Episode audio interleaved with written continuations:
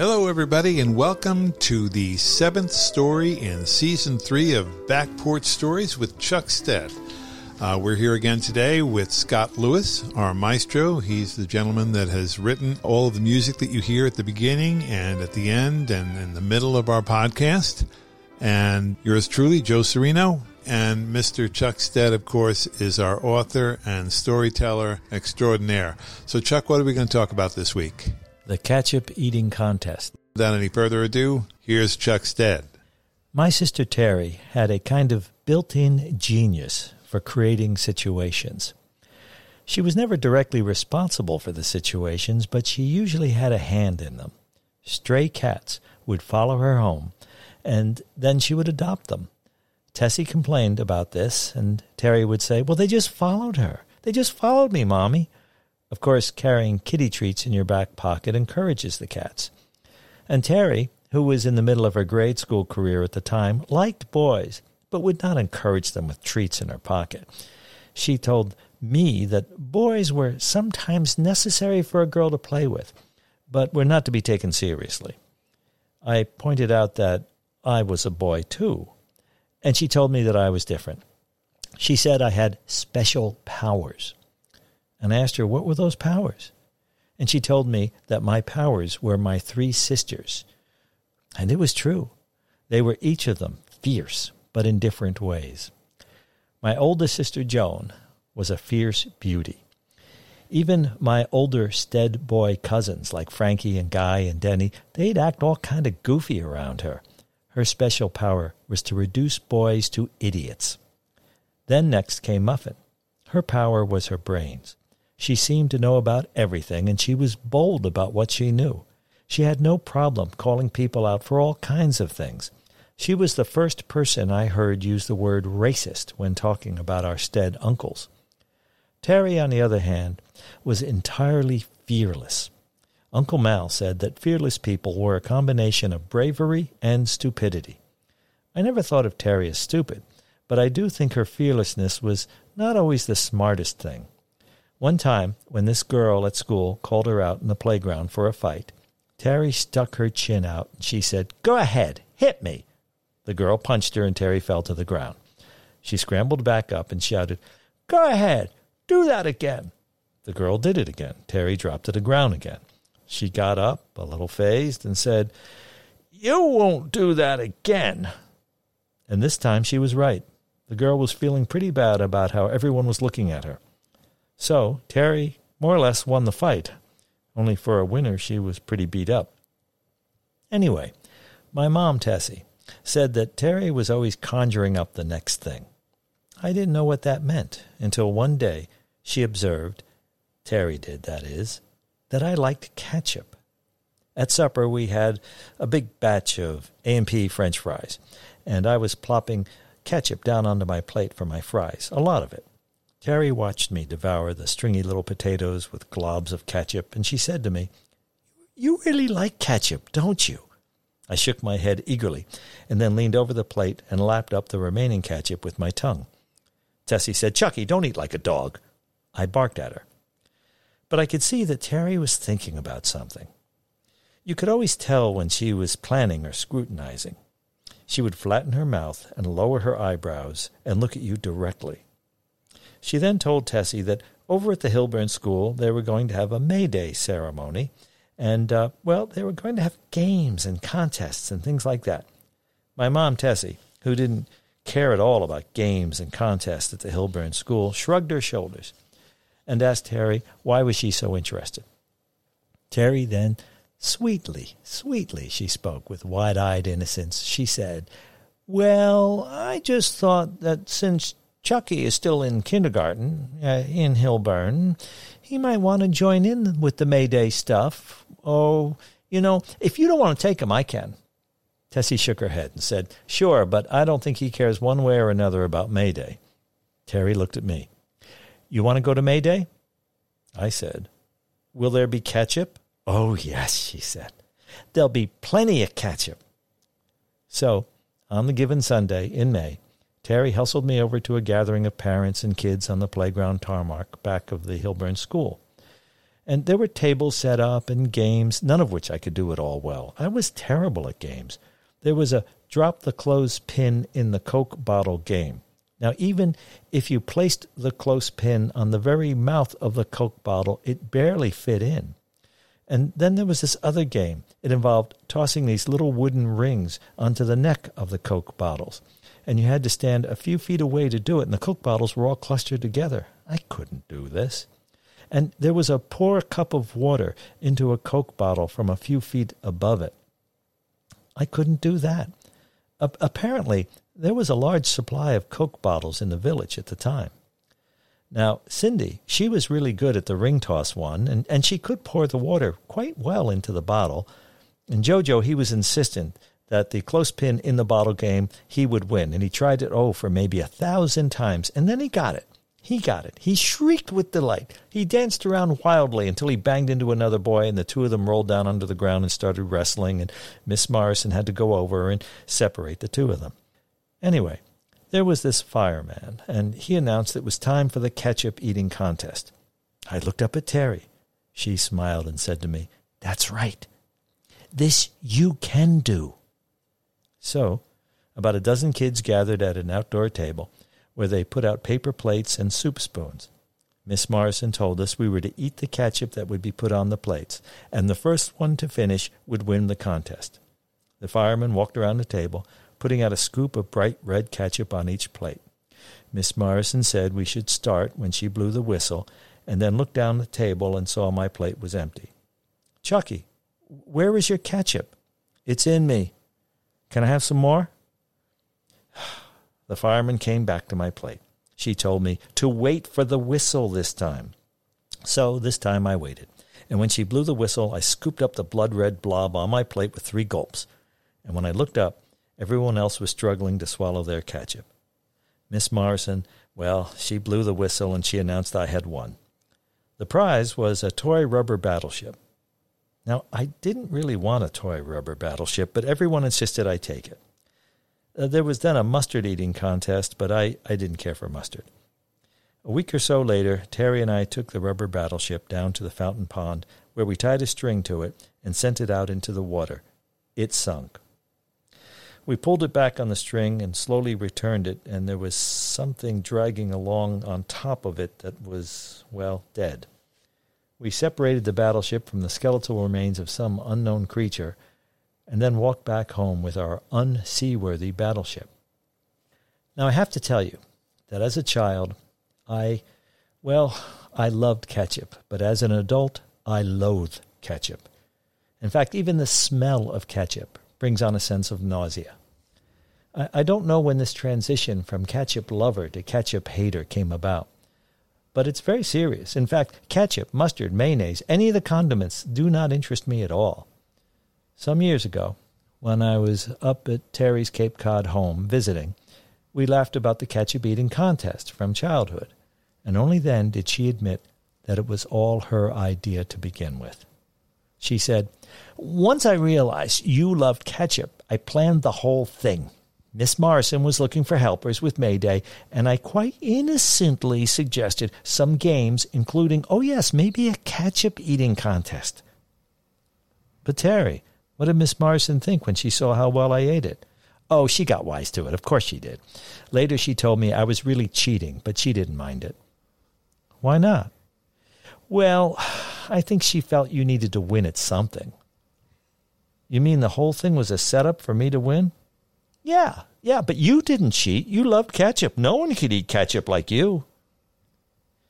Well, Terry's gone now. But if she were here right now, and and I kind of think she is, I would thank her for believing in me so much that she was willing to cheat. Thank you, Terry.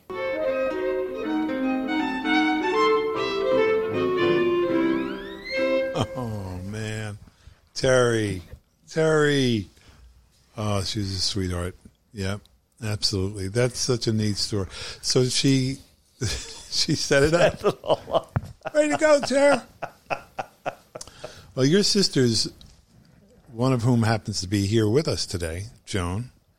has stopped by, and uh, always glad to see her. The three of you and Maureen Kiley, I remember thinking, you know, these are, you know, this is sort of like the beginning generation. I don't know why the guys like uh, Billy and Tom Kiley and Maurice Kiley, I, that wasn't a big thing to me.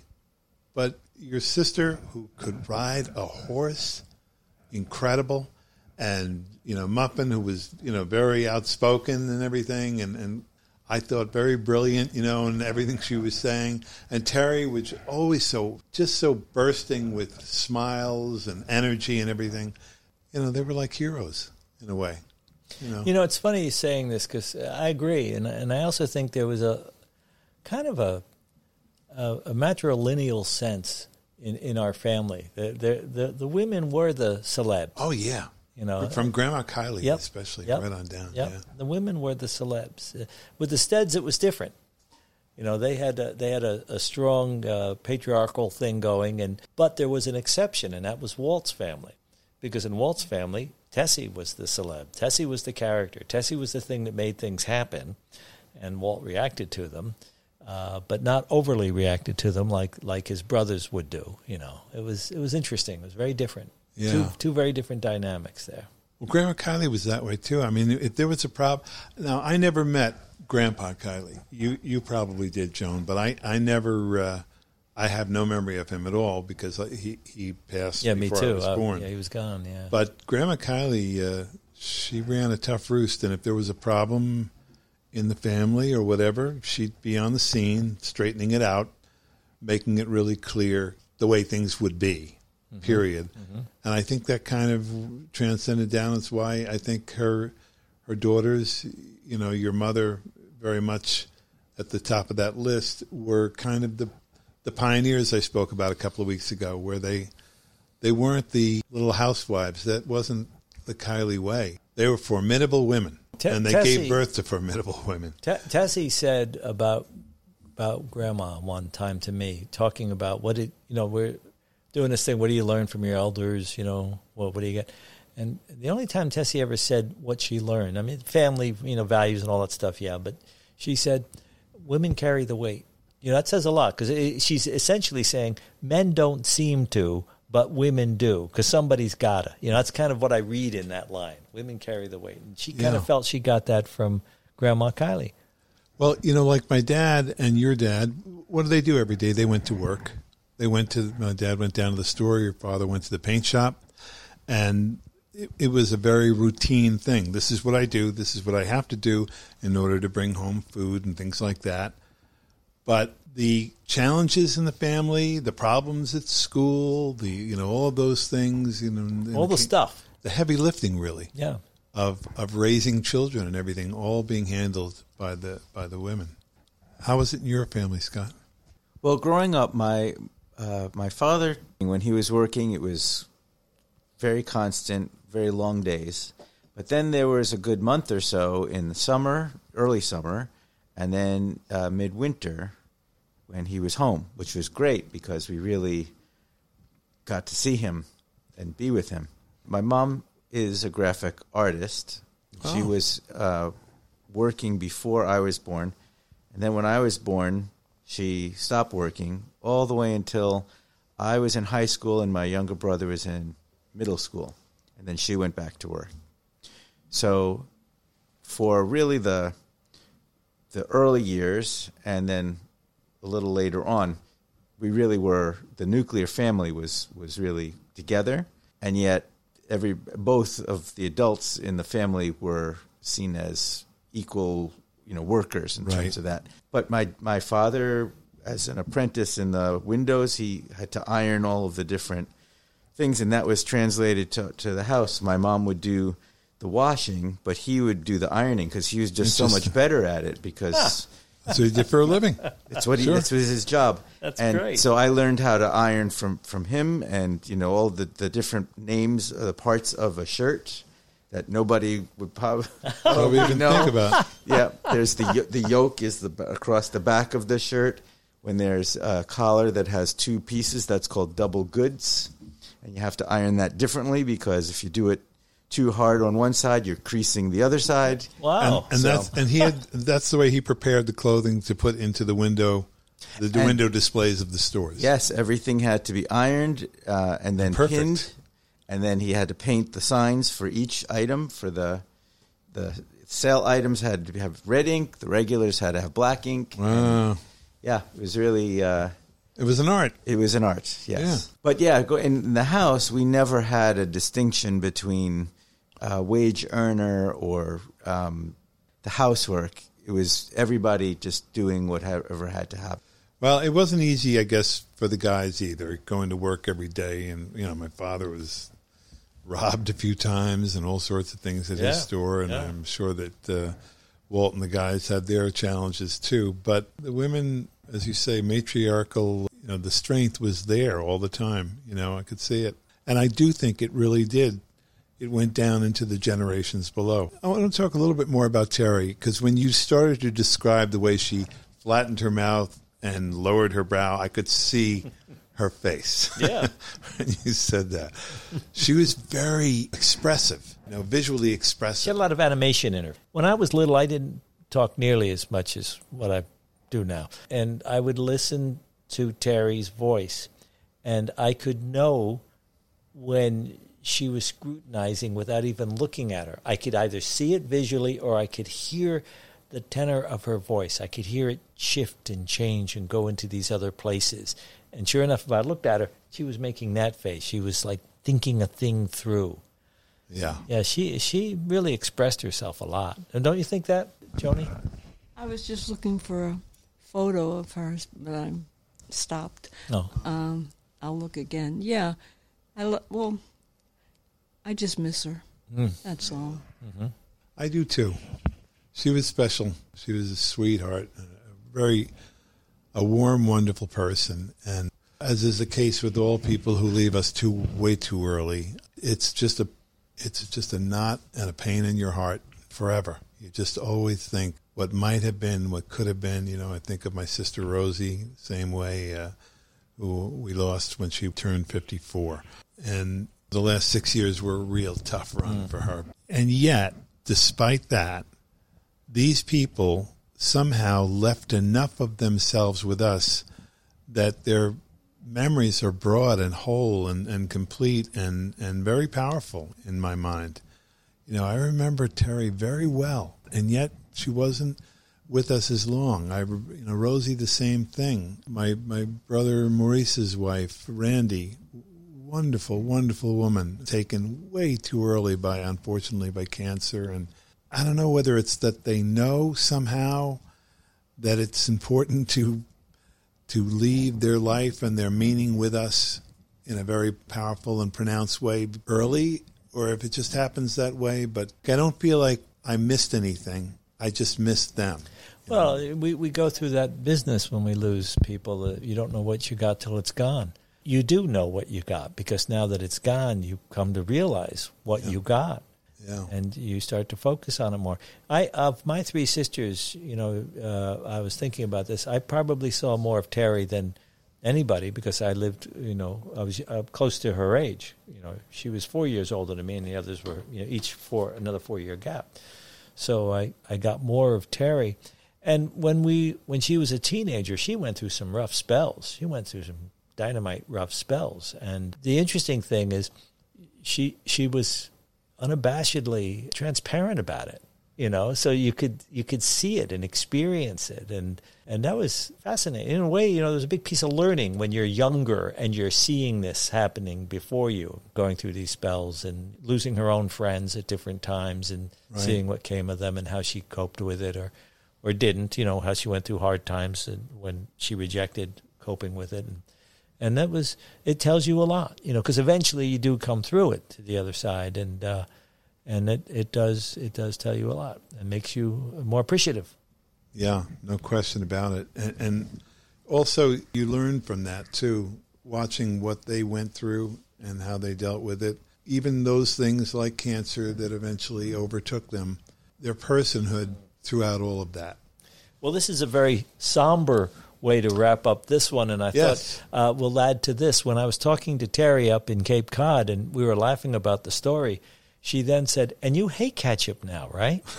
and I said, Yeah. And she said, Hmm, you know why that is? I said, uh, Because I don't like it. And she said, Because you ate so much of it when you were a kid, you ate your fill, and now you don't need any more. right. I, Exactly. said, I guess so. So, did you find a picture of her? I'm looking for. Because you know what we're going to do? If we can find a picture of John uh, of uh, Terry, Terry.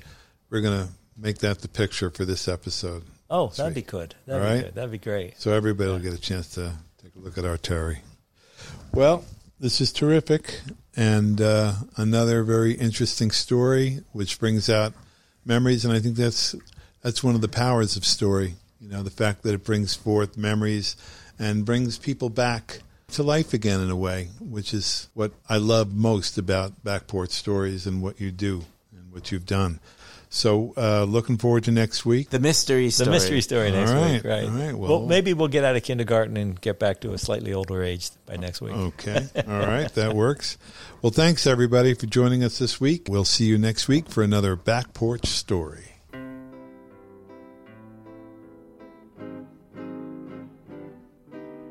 And now for a word from our favorite sponsor, the Montgomery Book Exchange. It's your hometown used bookstore located at 61A Clinton Street in the heart of the Montgomery, New York business district. Folks, you're going to love the Book Exchange.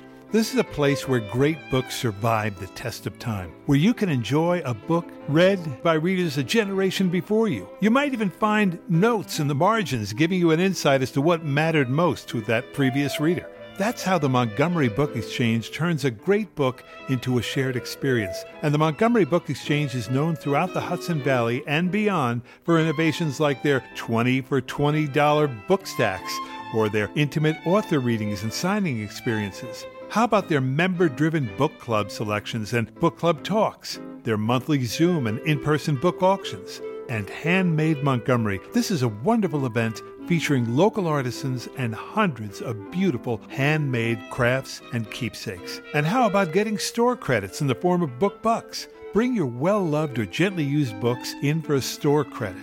Now, it's closed on Mondays, but it's open Tuesdays through Saturdays from 10 a.m. to 6 p.m. and on Sunday from 12 noon to 4 p.m.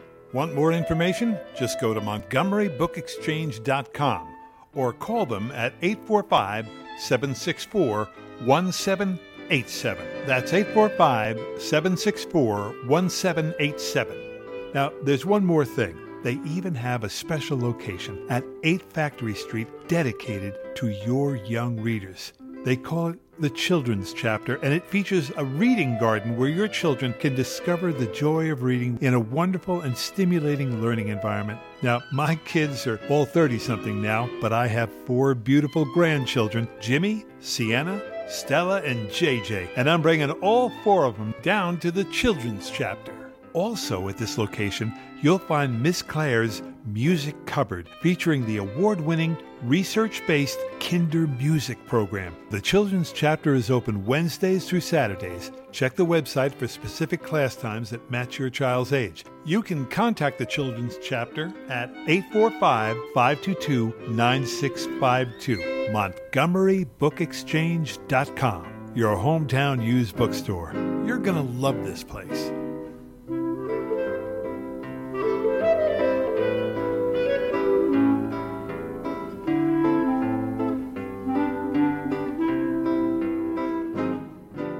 Listening to Back Porch Stories with Chuck Stead. The song that you hear at the beginning and the end of the episode is Flyers Rag, composed by Mr. Scott Lewis. Our producer is Joe Serino, and our cover photography is done by Karen Serino. We'll be back with another episode each Friday morning, so please subscribe, click the like button, share with family and friends, and join us each week for another Back Porch Story.